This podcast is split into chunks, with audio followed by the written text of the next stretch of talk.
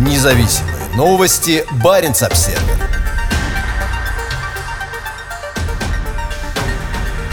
В 2020 году убыль населения России выросла более чем вдвое. По последним данным Федеральной службы государственной статистики, доступным The Moscow Times, убыль населения в России в 2020 году выросла более чем вдвое, что является еще одним признаком того, как пандемия коронавируса влияет на страну. На 1 января 2021 года население России составило почти 146 миллионов человек, сократившись за год на 702 072 человека. Уменьшение численности населения более чем на 700 тысяч человек превышает предыдущие оценки Росстата и является самым большим падением с 2005 года, когда население России сократилось на 564,5 тысячи человек. Согласно расчетам издания РБК, одними из наиболее пострадавших мест оказались второй по величине город страны Санкт-Петербург, где убыль выросла в рекордные 58 раз, и Татарстан, где она выросла в 72 раза. По подсчетам The Moscow Times, с начала пандемии и до конца апреля последнего месяца, по которому есть данные, дополнительная смертность в России составила 475 тысяч человек. Это один из самых высоких показателей в мире как в абсолютных цифрах, так и в пересчете на количество населения. Ранее Росстат объяснял сокращение населения резким спадом миграции из-за пандемии. Сейчас Россия испытывает беспрецедентный дефицит рабочей силы, поскольку из-за пандемии многие трудовые мигранты не могут попасть в страну. В Росстате также заявляли, что сокращение населения связано со снижением рождаемости, вызванное экономической неопределенностью на фоне падения реальных располагаемых доходов россиян до восьмилетнего минимума. По прогнозам правительства, страна сможет выйти на прирост населения не ранее 2030 года. По прогнозам Росстата, к 2035 году население страны может сократиться более чем на 12 миллионов человек. Баренц-Обсервер Суда снова идут по Арктике на восток. Танкер-газовоз Николай Урванцев в сопровождении атомного ледокола «Ямал» совершает первый в этом году рейс по российскому арктическому морскому пути в восточном направлении. В понедельник утром мощный 299-метровый танкер прошел по Карскому морю севернее российского Диксона. Судно направляется в японский порт Сёндай, куда оно должно прибыть 7 июля. Первый в этом году транзитный рейс в восточном направлении по Северному морскому пути проходит почти на месяц позже, чем в 2020 году, когда газовоз Кристоф де Маржери уже в середине мая вышел из Сабеты на полуострове Ямал в китайский порт Цинтан. Здесь все еще много льдов, а в проливе Вилькицкого и южных районах Восточно-Сибирского моря наблюдается толстый слой припая. Николая Урванцева будет сопровождать по маршруту атомный ледокол «Ямал». Сейчас мощное судно ждет танкер у входа в пролив Вилькицкого. По данным Национального центра данных США по снегу и льду, сокращение площади морских льдов в восточных районах Арктики шло медленнее из-за сильной штормовой погоды в мае, вызвавшее распределение льдов на большой акватории. Средняя протяженность морских льдов в мае составила 12,66 миллиона квадратных километров, что на 740 тысяч квадратных километров выше рекордно низкого уровня за этот месяц, установленного в 2016 году, и на 630 тысяч квадратных километров ниже среднего показателя за 1981-2010 годы. Кромка льдов почти везде в Северном Ледовитом океане находится на своем обычном месте, за исключением Лабрадорского моря и района к востоку от Новой Земли, сообщает Центр. Для России СМП имеет большое политическое значение. Страна считает, что сможет обеспечить круглогодичную навигацию по маршруту уже через несколько лет. В феврале 2021 года газовоз Крестов де Маржери совершил переход из Китая в Сабету, ставший первым коммерческим рейсом по маршруту в середине зимы. Текущий рейс Кристофа де Маржери значительно расширяет навигационное окно в восточном секторе Российской Арктики и подтверждает возможность круглогодичного безопасного судоходства на всем протяжении Северного морского пути, заявил тогда председатель правления и генеральный директор судоходной компании «Совкомфлот» Игорь Танковидов. Всего проект Ямал-СПГ обслуживает флот из 15 газовозов ледового класса Арк-7, позволяющего им самостоятельно проходить льды толщиной до 2,1 метра. Они могут перевозить до 70 тысяч тонн сжиженного природного газа. Газовозы играют важную роль в реализации амбициозных планов России в отношении СМП. В 2020 году по маршруту было перевезено 32,97 миллиона тонн грузов, на полтора миллиона тонн больше, чем в 2019. К 2024 году Кремль намеревается увеличить объем перевозок по СМП до 80 миллионов тонн, а к 2035 до 130 миллионов тонн. Баренц-Обсервер Турецкая верфь выиграла тендер на строительство дока для атомных ледоколов.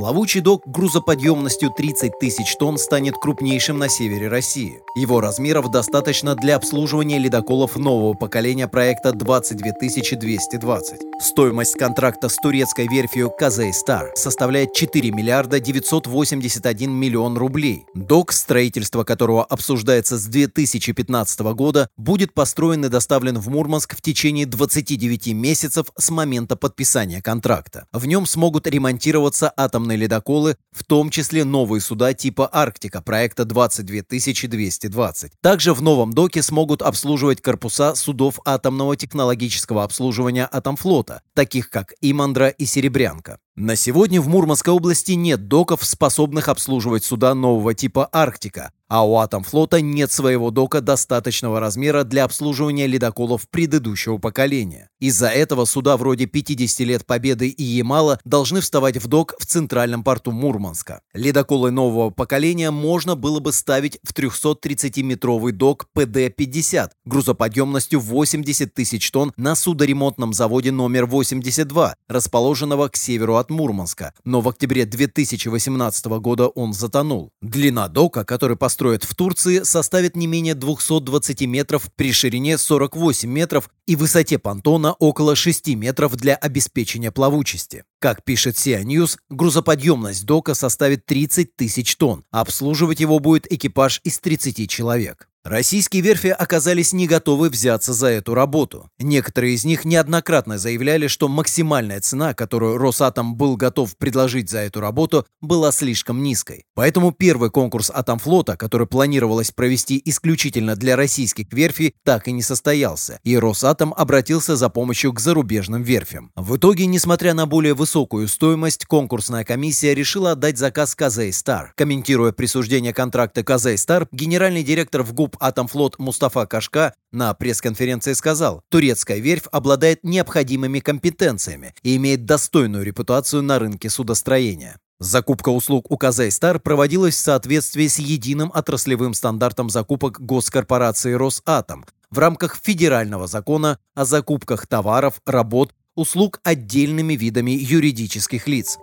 По первоначальному плану Атомфлота док должен был быть построен к осени 2024 года.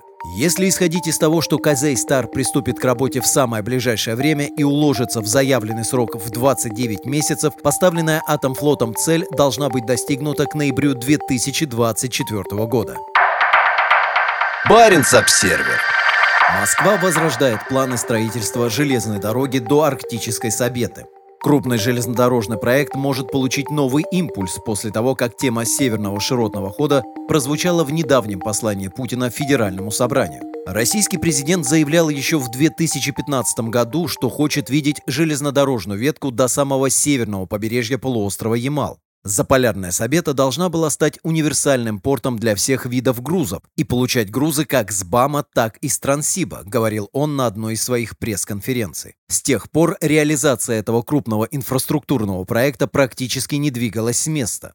Но теперь все может измениться. В своем послании Федеральному собранию в конце апреля этого года Путин упомянул этот проект отдельно, и, похоже, после этого работа по нему началась. Этот проект давно прорабатывается, пора запускать. Есть для этого все возможности, подчеркнул Путин. Правительственные чиновники теперь спешно взялись за выполнение поручения главного начальника. В середине мая для обсуждения проекта с вице-премьером Муратом Хуснулиным встречался губернатор Заполярного Ямало-Ненецкого автономного округа Дмитрий Артюхов, сообщает правительство региона. По словам главы региона, планируемая железнодорожная ветка даст значительный эффект для экономики и промышленного развития Ямала и всей арктической зоны. Вице-премьер Хуснулин ответил, что проект важен для региона и необходимо в кратчайшие сроки принять все решения и приступить к его реализации. Затем Северный широтный ход стал одним из главных вопросов состоявшегося на прошлой неделе заседания Госкомиссии по Арктике, возглавляемой вице-премьером Юрием Трутневым. По мнению комиссии, проект может быть включен в план расширения магистральной инфраструктуры до 2024 года. Проект Северного широтного хода 2 рассчитан на грузовую базу более 9 миллионов тонн в год. Он позволит решить вопрос транспортировки продукции от месторождений Ямала до трасс Северного морского пути, подчеркнул Трутнев на заседании. Вице-премьер получил Минтрансу и Минфину подготовить план финансирования проекта. Северный широтный ход состоит из двух участков, первый из которых пройдет от Надыма до Лабытнанги через реку Обь и свяжет две главные железнодорожные магистрали Российской Арктики – Северную железную дорогу от Архангельска и дорогу Надым-Тюмень. Вторая часть северного широтного хода предполагает продление нынешней железной дороги «Газпрома», идущей от Баваненкова на полуостров Ямал до Сабеты. Протяженность этого участка составит около 170 километров, которые будут проложены по открытой ямальской тундре в самых суровых арктических условиях. У проекта огромная стоимость. По оценке правительства Янао, только строительство моста через Обь обойдется в 70 миллиардов рублей. Баренц-Обсервер на северо-западе России растет заболеваемость COVID-19. В Мурманской области вакцинирован только каждый восьмой житель. По данным национального информационного портала stopcoronavirus.rf, в России выявлено около 5,2 миллиона случаев заболевания коронавирусом. Серьезное беспокойство вызывает число новых заболевших, которое в последние недели стало увеличиваться и уже вышло на показатели середины февраля. В воскресенье в стране было зарегистрировано 14 723 новых случая заболевания и 357 смертей.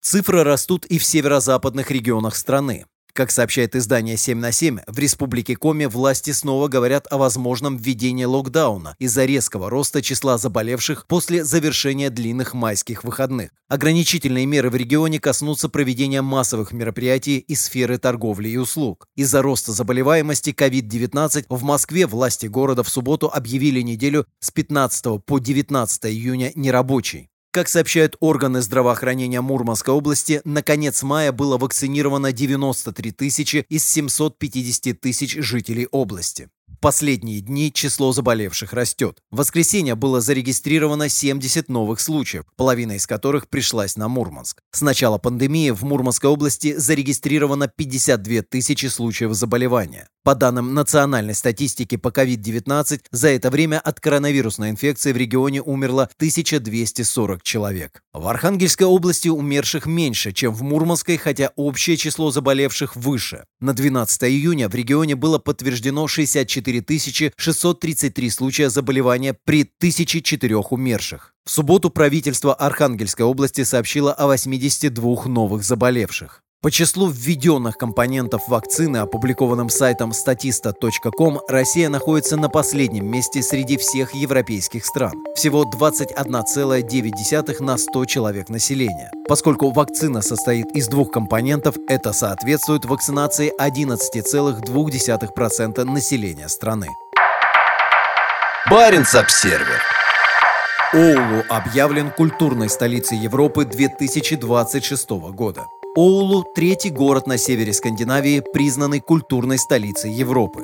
В 2014 году это звание носил Умео на севере Швеции, а в 2024 оно перейдет к норвежскому Буде. Как сообщает Министерство образования и культуры Финляндии, в 2026 году культурной столицей Европы сможет называться Оулу, крупнейший город севера Финляндии. Инициатором присвоения городам статуса культурной столицы Европы выступает Европейская комиссия. В открытом конкурсе за это звание могут участвовать города, расположенные на территории Евросоюза, Европейской ассоциации свободной торговли, а также стран-членов или кандидатов в члены Европейской экономической зоны. За шесть лет до присвоения звания отдельным странам-членам предлагается представить предложение на рассмотрение по выдвижению своих городов, что обычно делается по линии Министерства культуры. Инициатива призвана подчеркивать разнообразие и богатство европейских стран, поощрять и отмечать развитие культуры, а также развивать у европейских граждан чувство общности. Но на этом преимущества победителя не заканчиваются.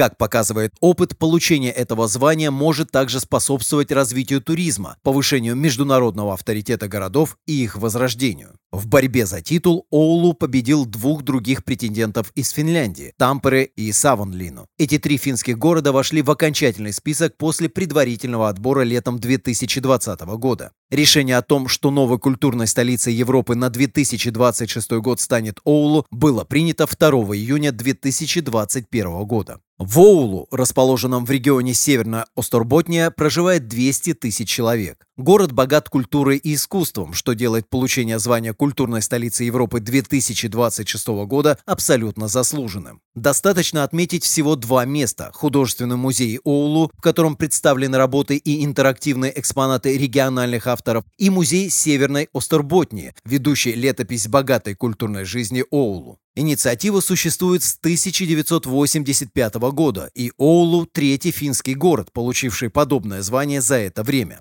В 2000 и 2011 годах европейскими культурными столицами были, соответственно, Хельсинки и Турку. Решение и признание Оулу культурной столицей Европы принимала Европейская отборочная комиссия, состоящая из девяти независимых судей, работающих в области культуры и искусства. Для принятия взвешенного решения члены комиссии посетили все города-финалисты – Тампере, Савонлину и Оулу. Комиссия объявила о своем решении в среду, 2 июня, после двухдневного заседания в столице столицы Финляндии Хельсинки. Для проекта «Культурная столица Европы» Оулу и муниципалитеты Северной Финляндии выбрали концепцию под названием «Культурное изменение климата». Ее цель – сформировать новый вид солидарности, который может привести человечество к единому будущему. Две основные задачи проекта «Культурное изменение климата» заключаются в удовлетворении международных потребностей посредством сотрудничества, а также в разработке и интеграции новых форм энергии в жизнь города посредством искусства и культуры.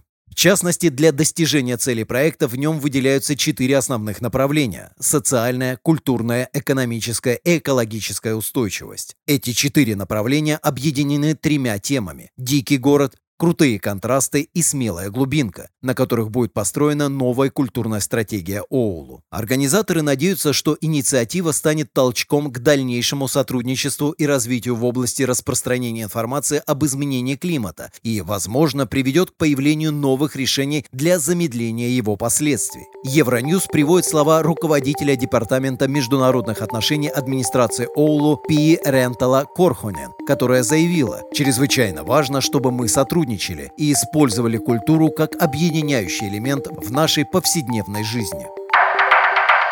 Баренц-Обсервер в Териберке появится вторая в России арктическая научная станция, работающая на возобновляемых источниках энергии. Научная станция «Снежинка-2» будет представлять собой конструкцию из пяти куполов для круглогодичного мониторинга окружающей среды и образовательной деятельности. Губернатор Мурманской области Андрей Чибис объявил о создании международной арктической станции «Снежинка» в рыбацком селе Териберка на берегу Баренцева моря во время онлайн-медиаконференции о будущем зеленой энергетики. Как сообщает правительство Мурманской области, план разработан совместно с Государственной комиссией по вопросам развития Арктики, возглавляемой вице-премьером Юрием Трутневым. Говоря об уязвимости арктической природы, Чибис подчеркнул необходимость активизировать исследования биологических ресурсов и шельфа. Поэтому для нас решение о создании станции «Снежинка» в Териберке принципиально важно. Благодаря такому научному комплексу Мурманская область надеется привлечь в Арктику ученых из разных стран мира для совместной работы над научно-техническими задачами в условиях Крайнего Севера. Снежинка будет работать на возобновляемых источниках энергии, часть которой будет поступать с ветряной электростанции, строящейся сейчас у дороги между Мурманском и Териберкой. Ветропарк станет крупнейшим в России. Площадь комплекса составит 3000 квадратных метров, а конструктивно он будет похож на первую российскую станцию «Снежинка», которая вскоре появится в Ямало-Ненецком автономном округе в Сибири. Баренц-Обсервер в Никель пришла первая по-настоящему зеленая весна. Мы, обычные люди, живущие в Никеле, очень рады свежему воздуху и зеленым листьям, говорит Татьяна Базанова, прожившая большую часть своей взрослой жизни в одном из самых загрязненных мест Европы.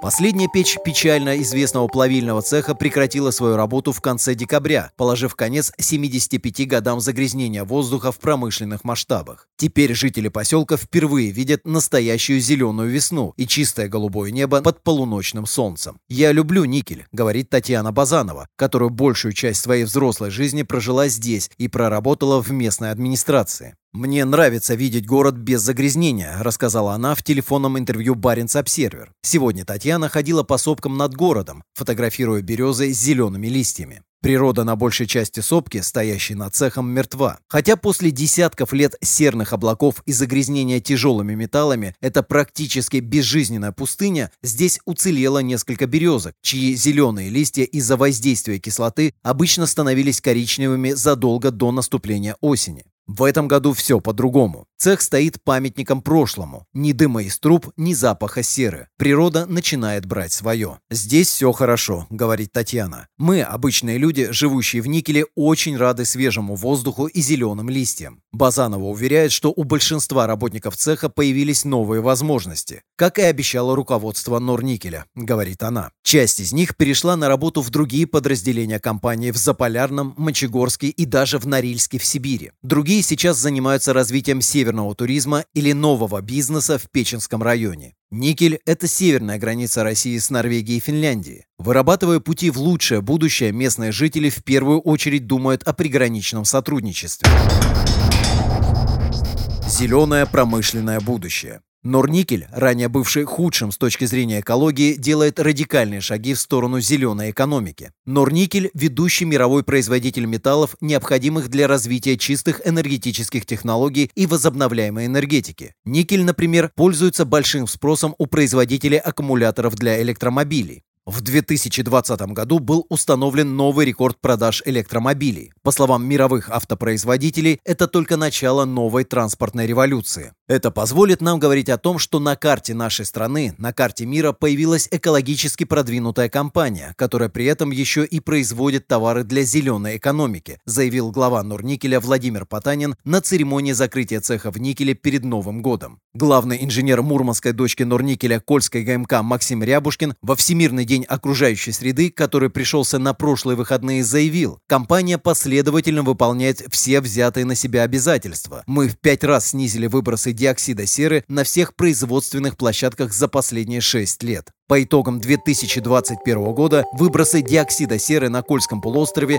будут снижены на 85% по сравнению с 2015 годом, рассказал Рябушкин Мончегорскому изданию КН-51. Баренц-Обсервер. Завод по производству аккумуляторов на севере Швеции еще не начал работу, но уже расширяется. Норфвольт привлек еще 2,75 миллиарда долларов для увеличения годовой мощности производства аккумуляторов с 40 до 60 гигаватт-час. Гигантский завод в районе Шелефтео на севере Швеции еще не начал работу, а уже получил финансирование для расширения своей мощности на 50%. Завод компании Northvolt, утверждающий, что будет производить самые экологически чистые аккумуляторы в мире, войдет в эксплуатацию в конце этого года, а его клиенты, среди которых VW, BMW и Scania, готовы скупать все, что может предложить производство. Ожидается, что с 2019 по 2027 год мировой рынок электромобилей вырастет почти в пять раз. В этом году будет продано более 4 миллионов машин с электрическим двигателем, а их общее число к 2027 году, как предполагается, достигнет более 230 миллионов. Одним из факторов, ограничивающим рост этого рынка, может стать нехватка аккумуляторов. Как Баренц Обсервер уже недавно писал, север Швеции становится одним из лидеров новой промышленной революции, переходя на технологии, направленные на замедление изменения климата. Ожидается, что только в губерниях Вестерботтен и Норботтен появится 10 тысяч новых рабочих мест за счет производства стали, добычи металлов и производства аккумуляторов без использования ископаемых углеводородов. Только на заводе Норфольф в Шелефтео будет работать 6 тысяч человек. Он будет снабжаться энергией только из возобновляемых источников – воды, ветра и солнца.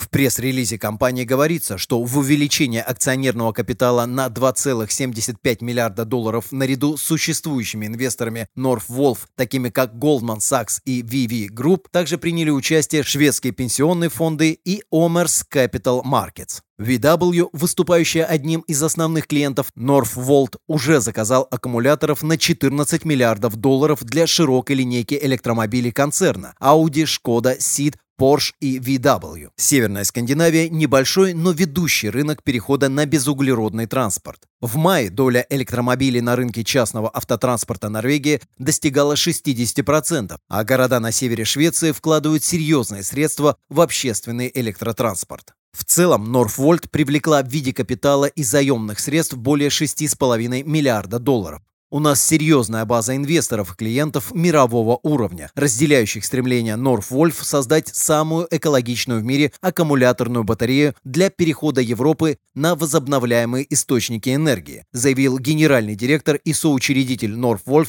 Питер Карлсон. Финансовый директор Northwolf Александр Хартман ответил, эта новая европейская отрасль находится в процессе становления, и в ближайшие десятилетия она потребует значительных инвестиций. Отрадно видеть, что сообщество инвесторов рано заметило эту возможность, и мы надеемся увидеть в ближайшие годы больше инвестиций по всей товарно-сбытовой цепочке.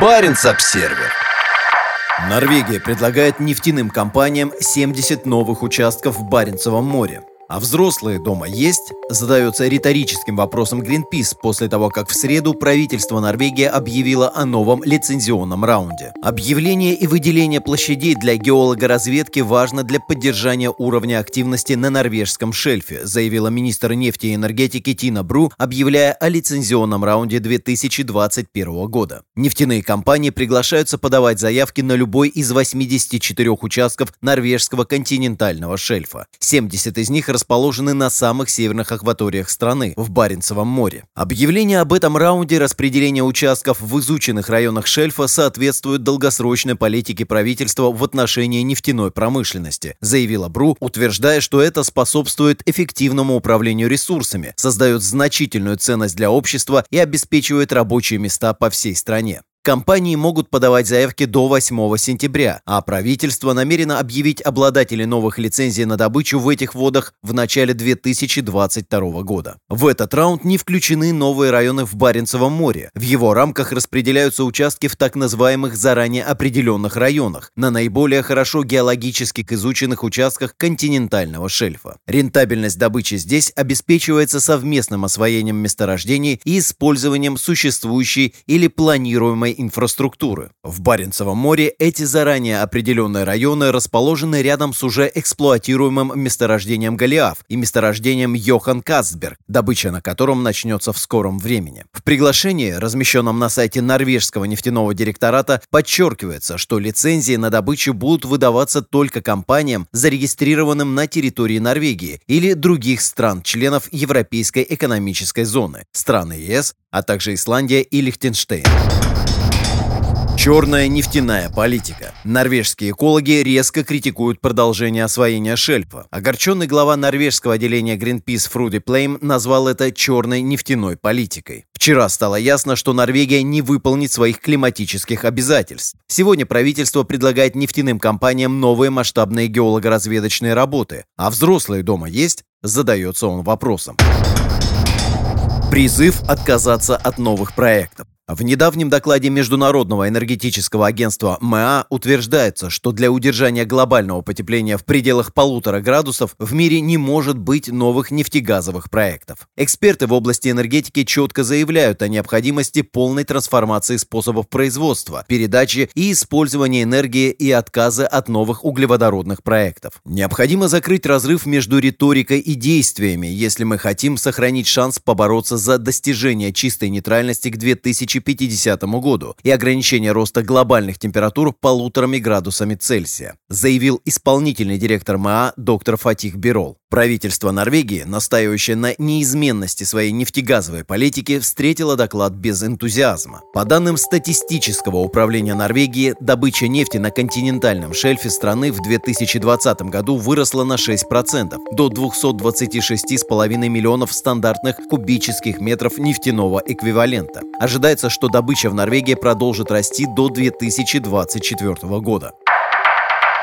Баренц-Обсервер Буровые идут в российскую Арктику. Этим летом скважины будут пробурены в Карском море и Обской губе. На этой неделе в Мурманск для подготовки к буксировке в Обскую губу пришла самоподъемная буровая установка Перонегра-8 итальянской нефтесервисной компании Сайпем. Как сообщает Росморпорт, буровая должна приступить к работе в Заполярном заливе в начале июля. Построенную в 2010 году буровую доставила в Мурманск из Дубая норвежское специализированное погружное судно «Фалкон». Скорее всего, она займется бурением на Северообском и геофизическом лицензионных участках или, возможно, на участках Каменномысское море или Симаковский. Обская губа и прилегающие к ней полуострова Ямал и Гадан сейчас являются приоритетными для российских нефтяников. Здесь активно работают такие компании, как «Новотек» и «Газпромнефть». В Мурманск также направляется и российская полупогружная буровая установка «Северное сияние», принадлежащая «Газпромфлоту». В конце мая специальное погружное судно GPO «Аметист» с ней на борту вышло из порта Восточной на российском Тихоокеанском побережье. Оно должно прибыть на Кольский полуостров 25 июня. Северное сияние изначально строилось для освоения штокмановского месторождения в Баренцевом море, но уже много лет работает на российском Дальнем Востоке. Ожидается, что в августе буровая приступит к бурению в Карском море, где в последние годы «Газпром» открыл несколько месторождений. Среди них Ленинградская, Скуратовская, Русановская и Нермейская. В районе также активно работает Роснефть, пробурившая в 2020 году скважины на Викуловском и Рогозинском участках в районе Новой Земли. В последние годы бурением в российской Арктике в основном занималась китайская полупогружная буровая установка Нанхай Баохао и российская самоподъемная буровая установка Амазон. По сообщениям, последняя сейчас находится на ремонте. В 2020 году на севере России бурение также вела китайская буровая Нанхао Джиохао. Barents Observer. Первому в России за 40 лет новому целлюлозно-бумажному комбинату дан зеленый свет. Государственная комиссия по развитию Арктики только что одобрила строительство нового целлюлозно-бумажного комбината в Карелии. Новый ЦБК станет одним из крупнейших в стране, а его мощность составит более 850 тысяч тонн целлюлозы в год. По планам, новый комплекс будет построен в ближайшие несколько лет. Стоимость строительства комбината оценивается в 178 миллиардов рублей. Проект реализует Segezha Group, входящая в крупнейший российский конгломерат АФК «Система». Предполагается, что из общей стоимости проекта инвестиции составят 100 миллиардов рублей. Это рекордный объем инвестиций в российскую лесную отрасль за последние пять лет. Вице-премьер Юрий Трутнев заявил газете «Деловой Петербург». Проект был рассмотрен в качестве приоритетного для финансирования по линии ВЭБ-РЭП. Целлюлозно-бумажные заводы не строились 40 лет. Проект необходимо доработать, но в целом госкомиссия его поддержала. По словам заместителя председателя ВЭБ РФ, члена правления Артема Довлатова, проект обеспечит глубокую переработку заготавливаемой в Карелии балансовой древесины и рост несырьевого экспорта продукции с высокой добавленной стоимостью. Он заверил, что инвестиции будут направлены на создание современного биотехнологичного комплекса максимально высокого передела древесного сырья, пишет деловой Петербург. Segezha Group – один из крупнейших производителей древесины в России. Это международный лесопромышленный холдинг, который сам заготавливает древесину и производит мешочную бумагу, пиломатериалы, фанеру, древесные плиты, целлюлозу и бумагу, деревянные дома и тепловую энергию. Как сообщает издание Pulp Paper News, около 70% продукции Segezha Group идет на экспорт в более чем 70 стран мира. По данным АФК «Система», Segezha Group производит 95% мешочной бумаги, что делает компанию одним из крупнейших мировых экспортеров.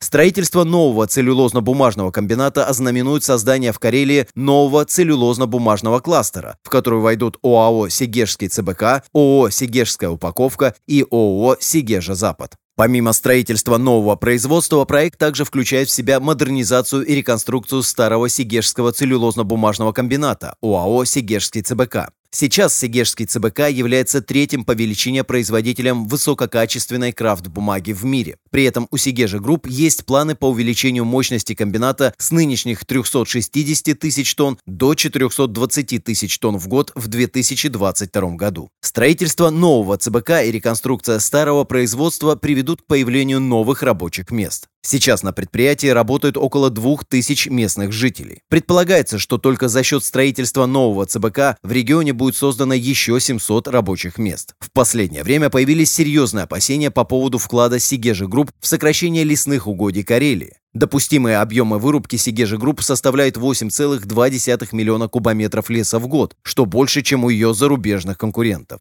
Однако финансовый директор компании Равшан Алиев утверждает, что компания устойчива и что за каждое вырубленное дерево высаживает новое. По его словам, на конец 2020 года 83% лесов компании были сертифицированы. По его словам, на конец 2020 года 83% лесов компании были сертифицированы лесным попечительским советом, что является высоким показателем по сравнению с заграничными конкурентами. Баренц-Обсервер.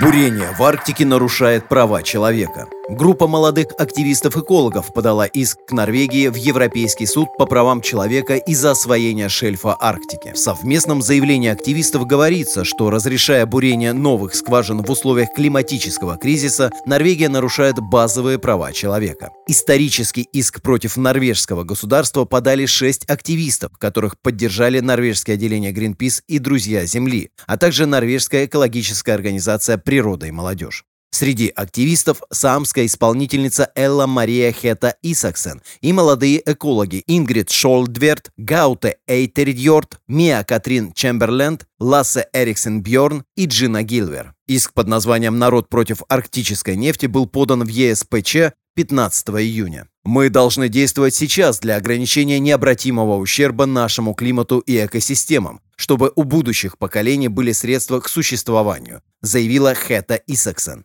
По словам Эриксона Бьорна, разрешение на бурение новых скважин в уязвимых районах Баренцева моря является нарушением статей 2 и 8 Европейской конвенции о правах человека. Как молодой человек, представляющий культуру морских саамов, я опасаюсь воздействия, которое изменение климата окажет на образ жизни моего народа. Культура саамов тесно связана с использованием природы, и рыболовство является ее неотъемлемой частью. Наша культура не сможет продолжаться без традиционного морского промысла. Угроза нашим океанам – это угроза нашему народу, подчеркнул он. Иск в Европейский суд по правам человека был подан после того, как норвежское отделение Greenpeace и Друзей Земли проиграли дело в Верховном суде Норвегии. Верховный суд рассматривал дело в декабре 2020 года полным составом из 19 судей. Помимо Greenpeace и Друзей Земли, истцами также выступали природа и молодежь, а также бабушки и дедушки за климат. Решение суда вызвало у организации негодование. Мы возмущены этим решением, которое оставляет молодежь и будущие поколения без конституционной защиты.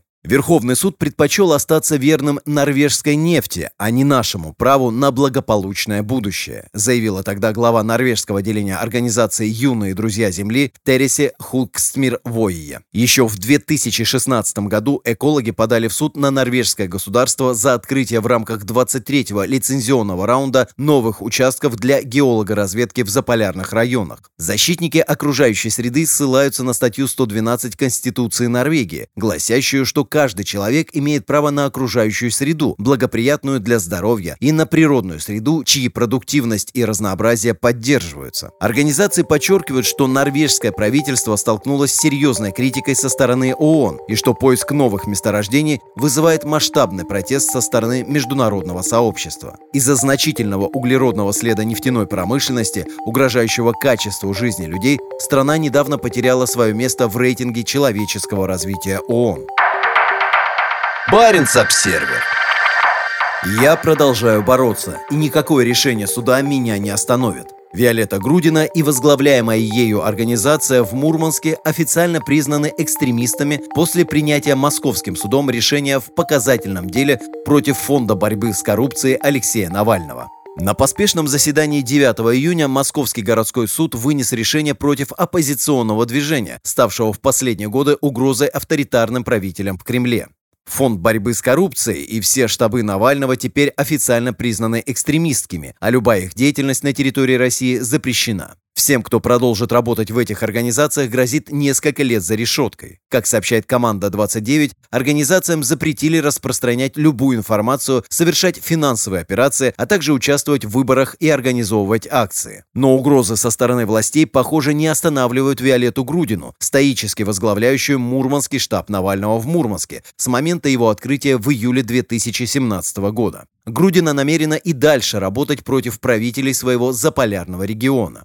Я хочу, чтобы мои дети, мои родственники жили лучше, с хорошими зарплатами и пенсиями, свободно и достойно, говорится в ее заявлении. Я продолжаю бороться и никакое решение суда меня не остановит, подчеркнула она. Сейчас Грудина баллотируется в Мурманский городской совет. Ее предвыборная кампания встретилась с яростным сопротивлением со стороны антидемократических сил в регионе. Политика неоднократно задерживала полиция, а в конце апреля в ее офис вломились какие-то люди и разрисовали стены свастиками. Они же залили дверь офиса монтажной пеной. Ее почтовый ящик был забит листовками с призывами не голосовать за нее. В преддверии запрета ФБК предупредил, что на Россию надвигается надвигается самое мрачное время, а обвинения в экстремизме откроют дорогу к сотням уголовных дел. Под ударом окажется каждый наш сотрудник, а в худшем случае уголовные дела даже для волонтеров, для сочувствующих, для тех, кто раздает листовки или вообще как-то участвует в наших активностях, заявили в организации. Наступает самое мрачное время для свободомыслящих людей, для гражданского общества в России. Фактически Кремль только что потребовал признать экстремистами всех, кто с ним не согласен, говорится в заявлении. Преследование Навального и его команды со стороны Кремля вызвало осуждение международного сообщества. В своем комментарии Министерство иностранных дел Норвегии в четверг заявило, что приговор является посягательством на демократические права каждого гражданина России. Российское государство должно позволять и создавать условия для реальной политической конкуренции и инакомыслия, заявила министр иностранных дел Инна Эриксен Сёрейде. У команды юристов, защищающих Навального и ФБК, есть месяц на обжалование решения суда. Кремль усиливает давление и на самих адвокатов, а в конце апреля их лидера Ивана Павлова задержали и обвинили в нарушении Уголовного кодекса. Судебные заседания на прошлой неделе прошли в закрытом режиме и без Навального в качестве главного обвиняемого. Основная часть материалов была засекречена прокуратурой, что становится все более распространенной практикой в российских показательных делах.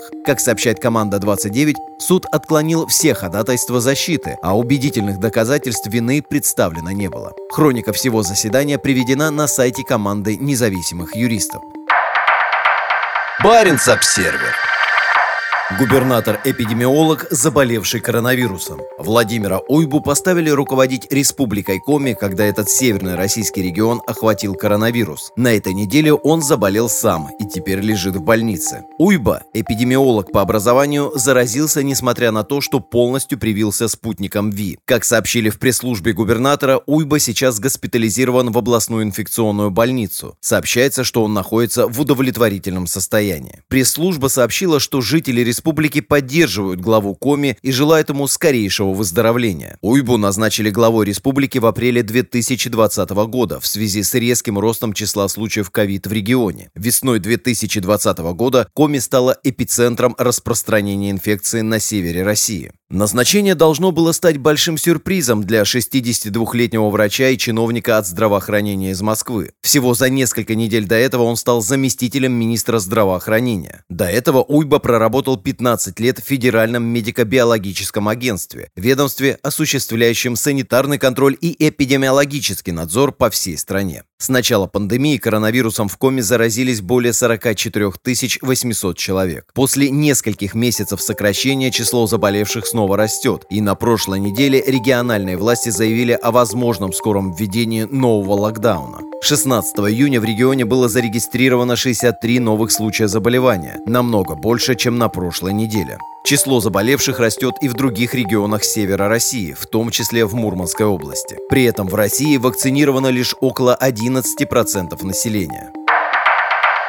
Баренц-Обсервер Путин и Байден обсудили Севморпуть. На российско-американской встрече в Верхах в Женеве ситуация в Арктике обсуждалась достаточно подробно. Да, эту тему мы обсуждали в широком формате и достаточно подробно, заявил журналистам Владимир Путин после встречи с Джо Байденом. Очень важная, интересная тема, имея в виду, что освоение Арктики вообще и Северного морского пути в частности представляет огромный интерес для экономики многих стран, в том числе нерегиональных, подчеркнул он на пресс-конференции после двусторонних переговоров. Россия вкладывает крупные огромные средства в создание новой и модернизацию существующей военной инфраструктуры, но российский президент отверг все обвинения в милитаризации Арктики. Эти опасения не имеют под собой абсолютно никаких оснований, подчеркнул Путин, добавив, что Россия просто восстанавливает то, что было утрачено после распада Советского Союза. По словам Путина, Россия открыта для сотрудничества в заполярном регионе. Я сказал нашим коллегам, что не вижу здесь никакой озабоченности. Напротив, я глубоко убежден, что мы можем можем сотрудничать и должны сотрудничать по этому направлению», — сказал президент. «Не вижу ни одной проблемы в регионе, которую мы не могли бы решить», — подчеркнул он. Путин также подчеркнул, что его страна полностью соблюдает международное право в отношении Северного морского пути, соединяющего Северную Атлантику и Баренцево море с Тихим океаном, и что иностранные суда, как гражданские, так и военные, могут беспрепятственно проходить по этим акваториям. Прибрежное государство обязано предоставить мирный проход, в том числе и военным кораблям, сказал Путин. Мы разве против? Мы за,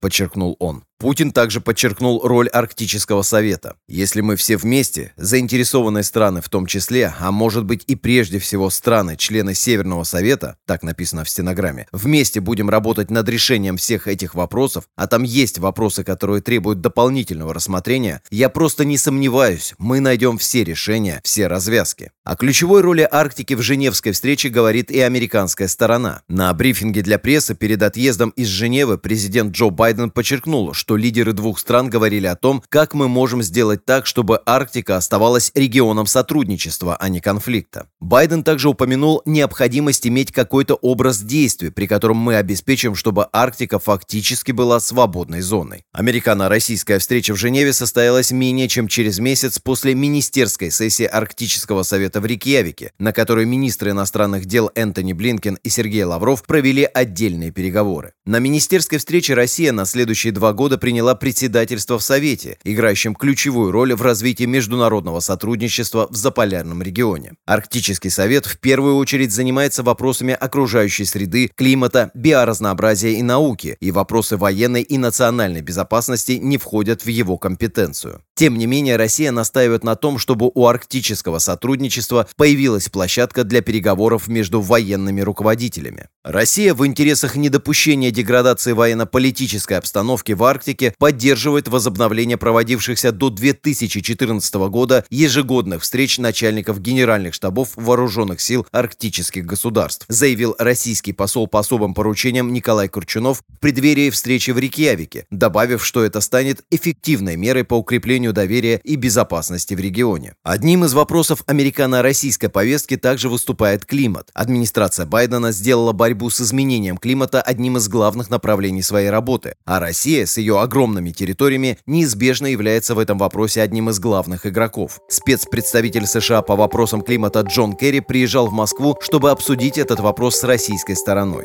На Кремль также давит растущая необходимость заниматься вопросами климата и в рамках председательства в Арктическом совете. Неясно, в какой степени изменение климата обсуждалось на встрече на высшем уровне в Женеве. На пресс-конференции Путин не ответил на вопрос об этом, который ему задал один из журналистов. Баренц-Обсервер. Норвегия и Россия отмечают 25-летие успешного сотрудничества в области ядерной безопасности, но общественникам хочется больше прозрачности. «Мы беспокоимся за безопасность наших российских друзей и соратников-экологов», говорит Кьерст Альбум из Норвежского союза охраны природы норвежского отделения Международной экологической организации «Друзья Земли», пока чиновники двух стран отмечают четверть века сотрудничества по предотвращению радиоактивного загрязнения на севере. Сложная ситуация для российских активистов-экологов и экологических организаций влияет на наше двустороннее сотрудничество и усложняет работу в области ядерной безопасности, считает Кьерсти Альбум. В среду ей и еще нескольким другим экологам разрешили поприсутствовать на первых 40 минутах ежегодного заседания Норвежской Российской комиссии по ядерной безопасности. Встреча, объединившая Осло и Москву в режиме телемоста, ознаменовала 25-ю годовщину предоставления Норвегии России финансовых средств на обеспечение безопасности ядерных объектов. Именно общественные организации первыми в начале 90-х стали бить тревогу по поводу ядерного наследия холодной войны на российском севере. Радиоактивные отходы и отработавшее ядерное топливо хранились на открытом воздухе в суровых климатических условиях Арктики. На дно морей сбрасывались реакторы подводных лодок, на электростанциях не соблюдались меры безопасности, не говоря уже о 120 списанных атомных подводных лодках, ржавевших на военно-морских базах и верфях на Кольском полуострове и в Северодвинске. Общественники утверждали, что в условиях отсутствия у России денег мало что будет сделано, и рядом с важными рыбопромысловыми районами Баренцева моря может потенциально произойти медленный Чернобыль. Призыв к международному сообществу действовать был слабым. В середине 90-х Норвегия и Европейский Союз вместе с российскими чиновниками начали работать над улучшением ситуации. Кольская АЭС получила новое оборудование для пожаротушения. Также для нее был приобретен новый аварийный генератор для охлаждения реакторов в случае отключения электроэнергии. Были выделены деньги на установку по переработке жидких радиоактивных отходов на базе атомных ледоколов в Мурманске, которая так и не была построена, и была начата работа по улучшению инфраструктуры на флотской свалке отработав отработавшего ядерного топлива и радиоактивных отходов в губе Андреева. Требования открытости.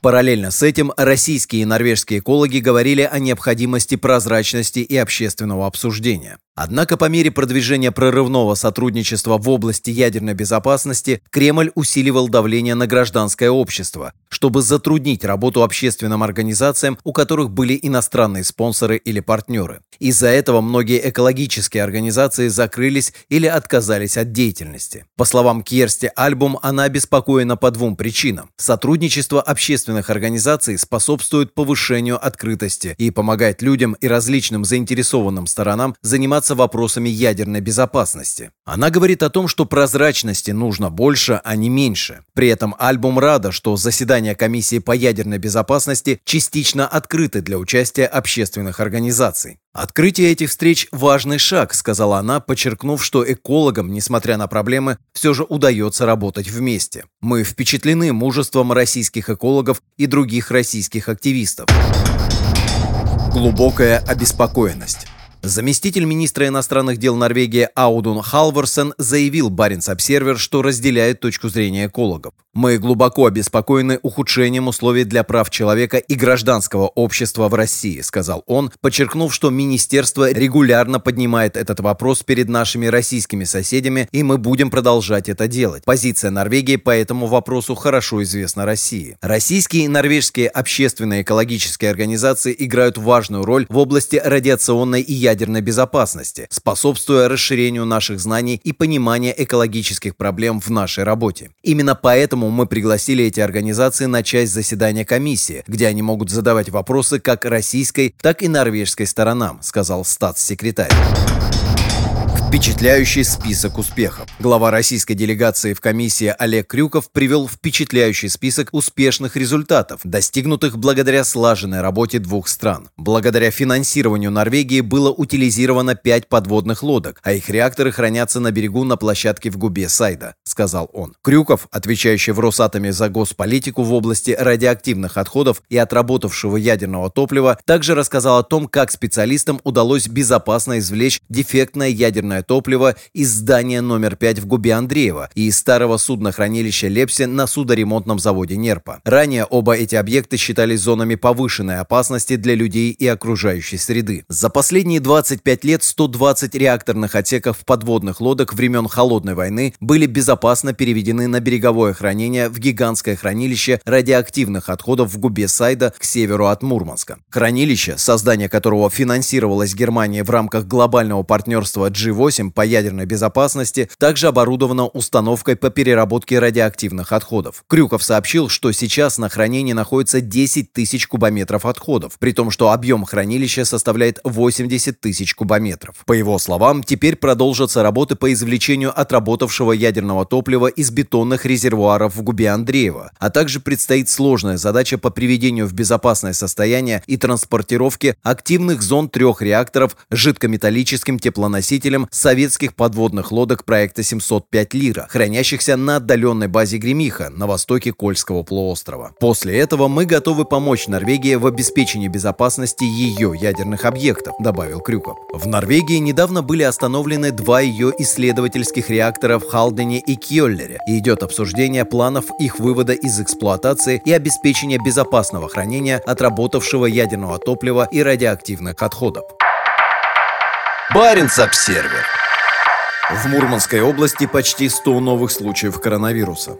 Носите маски и сохраняйте дистанцию. Вот основной посыл регионального правительства на фоне очередного роста числа заболевших в российской арктической столице. В воскресенье органы здравоохранения Мурманской области подтвердили 97 новых случаев заболевания и 3 смерти от коронавирусной инфекции. Суточное число заболевших COVID-19 в регионе за последние две недели почти удвоилось, и хуже всего ситуация складывается в Мурманске. В выходные людей призывали посетить три пункта вакцинации в торговых центрах, расположенных в центре города. Однако проблема заключается не в отсутствии вакцины, а скорее в нежелании населения вакцинироваться. К субботе общее число подтвержденных случаев заболевания коронавирусом в Мурманской области перевалило за 50 тысяч. Вдобавок к ним есть 2500 случаев на строительной площадке «Новотека» в поселке Белокаменка, где подавляющее большинство занятых – это вахтовики из других регионов России и бывших советских республик. С начала пандемии в регионе официально зарегистрировано 1263 смерти от COVID-19. По состоянию на начало июня лишь 1 восьмая россиян привилась хотя бы одним компонентом вакцины. По этому показателю Россия находится намного ниже других европейских стран. Государство одобрило 4 вакцины отечественного производства, из которых наиболее доступной является «Спутник Ви». Как сообщает онлайн-издание «Северпост», сейчас в Мурманской области вакцинировано около 107 тысяч из примерно 750 тысяч жителей. В понедельник губернатор Андрей Чибис ввел комплекс ограничительных мер, направленных на предотвращение распространения COVID-19. В него вошли запрет на проведение культурно-массовых мероприятий, ограничение ограничение числа участников мероприятий до 30 человек, отсутствие зрителей на спортивных мероприятиях, работа фудкортов только в формате на вынос и запрет на отправку сотрудников в командировки. В воскресенье официальный российский портал по вопросам коронавируса сообщил о 17 611 новых случаях заболевания. В общей сложности за время пандемии в стране зарегистрировано 5 миллионов 316 тысяч 826 случаев заболевания и 129 тысяч 361 летальный исход. Как пишет The Moscow Times, дополнительная смертность в России с начала пандемии составила около 475 тысяч человек. Баренц-Обсервер. В новом арктическом аэропорту Новотека приземлился первый самолет. Взлетно-посадочная полоса длиной 1550 метров готова к круглогодичной работе в рамках проекта Arctic SPG-2. 17 июня винтовой самолет авиакомпании ЮТР, вылетевший из Тюмени, приземлился в аэропорту Утренний на заполярном полуострове Гедан. Он стал первым самолетом, совершившим посадку на новой взлетно-посадочной полосе, построенной для малых и средних самолетов. Новый аэропорт – один из основных элементов инфраструктуры, строящейся в рамках крупного газового проекта «Новотека» Arctic SPG-2. Он появился всего через полгода после утверждения проекта глав госэкспертизой. Утренний значительно облегчит «Новотеку» доставку персонала на строительную площадку на берегу Обской губы. До сих пор людей, занятых на проекте, доставляли на вертолете из Сабета, промышленного поселка на соседнем Ямале. Предполагается, что новый аэропорт будет обслуживать самолеты типов Ан-24, Ан-26, ATR-42, ATR-72, Dash-6400, Dash-8 и L-410. Сейчас на строительстве Arctic SPG-2, который должен войти в строй в 2023-2024 годах, занято несколько тысяч человек. Проект включает в себя создание крупного морского порта и терминала, где будут размещаться основания гравитационного типа, строящиеся сейчас в поселке Белокаменка под Мурманском. Arctic SPG-2 – второй флагманский проект Новотека в Арктике. Первым стал Ямал-СПГ, работа которого началась в конце 2017 года. При выходе на полную мощность он будет производить 19,8 миллиона тонн сжиженного природного газа в год. Инвестиции в проект оцениваются в 21,3 миллиарда долларов. Баренц-Обсервер На берегу Тазовской губы появился новый центр добычи нефти в Арктике. «Газпром» нефть начинает добычу на Тазовском месторождении – которая станет основой нового арктического нефтяного кластера. Российским нефтяникам потребовалось почти 60 лет, чтобы приступить к освоению Тазовского месторождения. На момент открытия в 1962 году оно стало самым крупным во всей Западной Сибири. Но из-за его сложной структуры, необходимые для его освоения технологии появились лишь более полувека спустя. По данным «Газпром» нефти, запасы месторождения составляют 419 миллионов тонн нефти и 225 миллиардов кубометров природного газа. С учетом соседних Мерита-Яхинского, Северо-Самбурского и Западно-Юбилейного месторождений, общие ресурсы превышают 1,1 миллиарда тонн нефти. Нефтяной компании подчеркивают, что речь идет о появлении нового арктического нефтяного кластера. В перспективе здесь будет ежегодно добываться 1,7 миллионов тонн нефти и 8 миллиардов кубометров газа. Этот масштабный проект, в который мы инвестируем свыше 150 миллиардов рублей до 2030 года, станет ядром нового центра центра добычи «Газпром» нефти в Арктике с геологическим потенциалом свыше 1 миллиарда тонн нефти, заявил председатель правления «Газпром» нефти Александр Дюков. Месторождения расположены в тундре у мелководной Тазовской губы. Широкий залив, соединяющий реку Таз с Обской губой, по большей части пресноводен и считается экологически уязвимым. Ученые подчеркивают, что здесь находятся уникальные рыбные запасы и из-за расширения нефтедобычи им грозит исчезновение. На российском крайнем севере реализуется целый ряд новых нефтегазовых проектов. «Газпром» нефть уже ведет добычу на Новопортовском месторождении на полуострове Ямал и готовится к освоению месторождения Каменномысское море. Еще есть Симаковское месторождение, одна часть которого расположена на суше, а другая в Тазовской губе. У «Новотека» работает завод Ямал-СПГ и строится «Арктик СПГ-2». У газовой компании есть планы по разработке в регионе ряда месторождений, в том числе геофизического и северообского. Баренц-Обсервер. Новый российский десантный корабль загрузился в Печенском заливе батальоном морпехов. Северный флот проверяет свой новый десантный корабль в бухте, расположенной всего в нескольких километрах от границы с Норвегией. На этой неделе Петр Моргунов пришел в далекий Северный залив на побережье Баренцева моря в нескольких километрах от Норвегии. Корабль подошел к берегу, с которого на его борт поднялись бронетранспортеры, грузовики и большое число морских пехотинцев. Десантный корабль, новейшее судно этого типа в российском ВМФ, вошел в состав Северного флота в начале этого года. Как сообщает пресс-служба Северного флота, погрузка на Петр Моргунов стала частью проверки приема на борт максимального количества людей и техники морского десанта десанта. На борт корабля было погружено несколько десятков единиц техники, в том числе более 30 бронетранспортеров БТР-80 и грузовиков, а также батальон морской пехоты из ближайшего пункта дислокации – поселка Спутник. После погрузки десантный корабль вышел в Баренцево море, где отработал совместные действия с ракетным крейсером «Маршал Устинов», большим противолодочным кораблем «Вице-адмирал Кулаков» и спасательным буксирным судном «Алтай». Несколько недель назад аналогичную операцию по погрузке в Печенском заливе отработал одноклассник Маргунова Иван Грен. 135-метровый Петр Моргунов – новейший корабль Грозного российского флота и второй большой десантный корабль проекта 11711. До этого в состав Северного флота в 2018 году вошел головной корабль проекта «Иван Грен». Оба были построены на судостроительном заводе «Янтарь» в Балтийске. Десантные корабли способны нести до 300 морпехов или 13 основных танков, или 36 БТР, или 30 грузовиков. На них также могут размещаться два транспортно-боевых вертолета К-29 или один боевой вертолет К-52К. Независимые новости. Барин обседный.